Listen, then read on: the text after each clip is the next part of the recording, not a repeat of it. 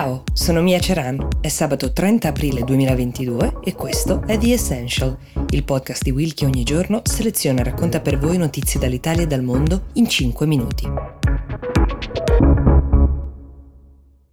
Lo spunto per la puntata di oggi viene dall'ascoltatore Marco che ci scrive da Torino chiedendoci qualche informazione in più su una controversa società che si occupa di riconoscimento facciale. È la società della Silicon Valley Clearview AI, dove AI sta per Artificial Intelligence. La ragione per cui l'ho definita controversa è perché da tempo al centro di battaglie sul tema privacy e sulla raccolta dei dati personali c'è proprio questa sfera, ma se ne è tornato a parlare perché il software di Clearview è stato recentemente utilizzato per riconoscere i cadaveri di chi ha perso la vita nel conflitto in Ucraina. Il meccanismo con cui lavora la Clearview funziona pressappoco così. C'è un software che scandaglia il web alla ricerca di file e immagini di volti che vengono letteralmente carpite dalla rete attraverso delle tecniche di web scraping, così si chiama, per essere poi processate da degli avanzati algoritmi capaci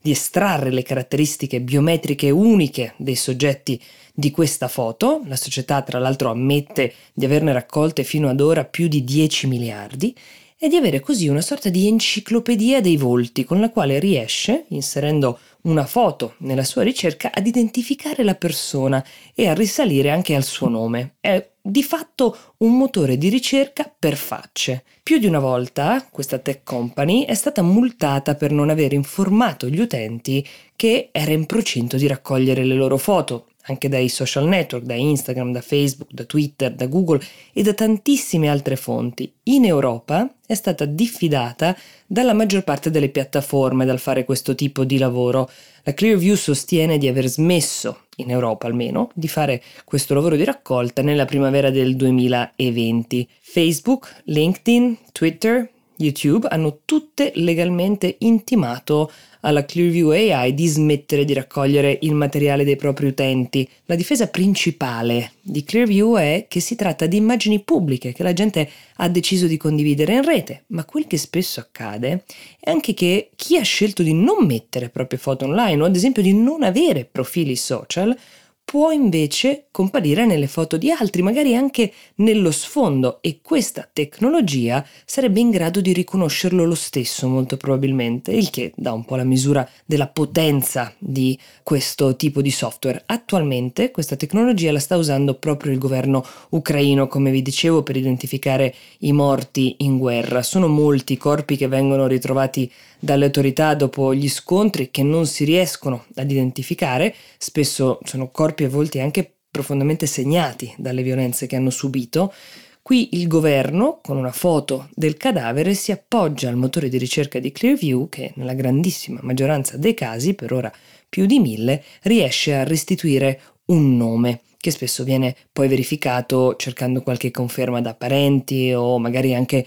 tatuaggi o altri segni distintivi. Quali sono le altre applicazioni di questa tecnologia però? Pensate ad esempio alle frontiere, alle dogane, dove è utile per le autorità poter verificare l'identità effettiva di chi porge loro un documento, questa è un'altra delle possibili applicazioni, ma quelle che lasciano più perplessi gli esperti in questo momento sono quelle che riguardano i vivi. Infatti la tecnologia non è accurata al 100%, deve sempre essere verificata. La paura più grande però è che possa essere usata ad esempio in indagini e processi di natura criminale, magari per condannare una persona di qualche crimine. Tutto questo è ancora lontanissimo ovviamente nel consesso civile, ma è, come vi dicevo, uno strumento ampiamente utilizzato in guerra, dove il tempo per decidere chi sono i propri alleati e chi i propri nemici è pochissimo e spesso le decisioni devono essere prese in fretta e gli errori di una tecnologia ancora molto giovane possono avere conseguenze molto gravi. Qualora questo argomento vi interessasse,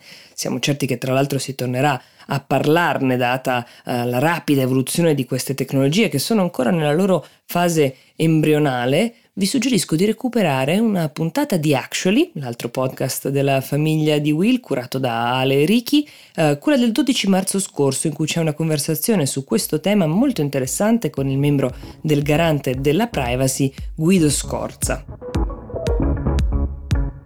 Io vi auguro un buon fine settimana e vi do appuntamento a lunedì con The Essential.